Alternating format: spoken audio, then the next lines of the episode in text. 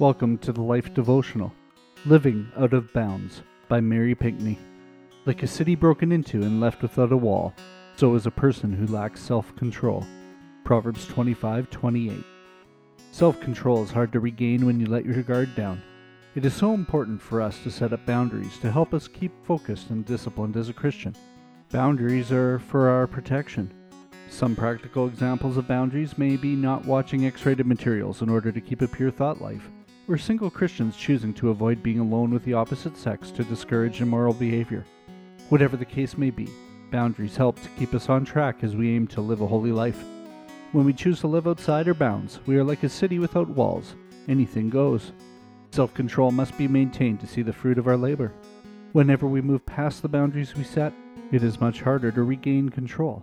Paul says it best in 1 Corinthians 9:27. It is my own body I fight to make it do what I want. I do this so that I won't miss getting the prize myself after telling others about it. I beseech you, my dear brothers and sisters, stay on track.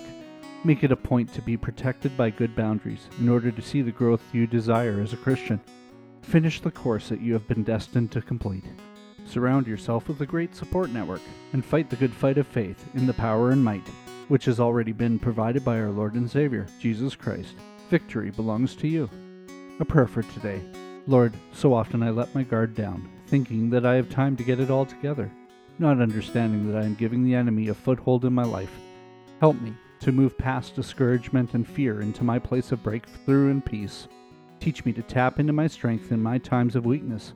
Help me not to rely on my own devices, but to trust totally in your power to help me.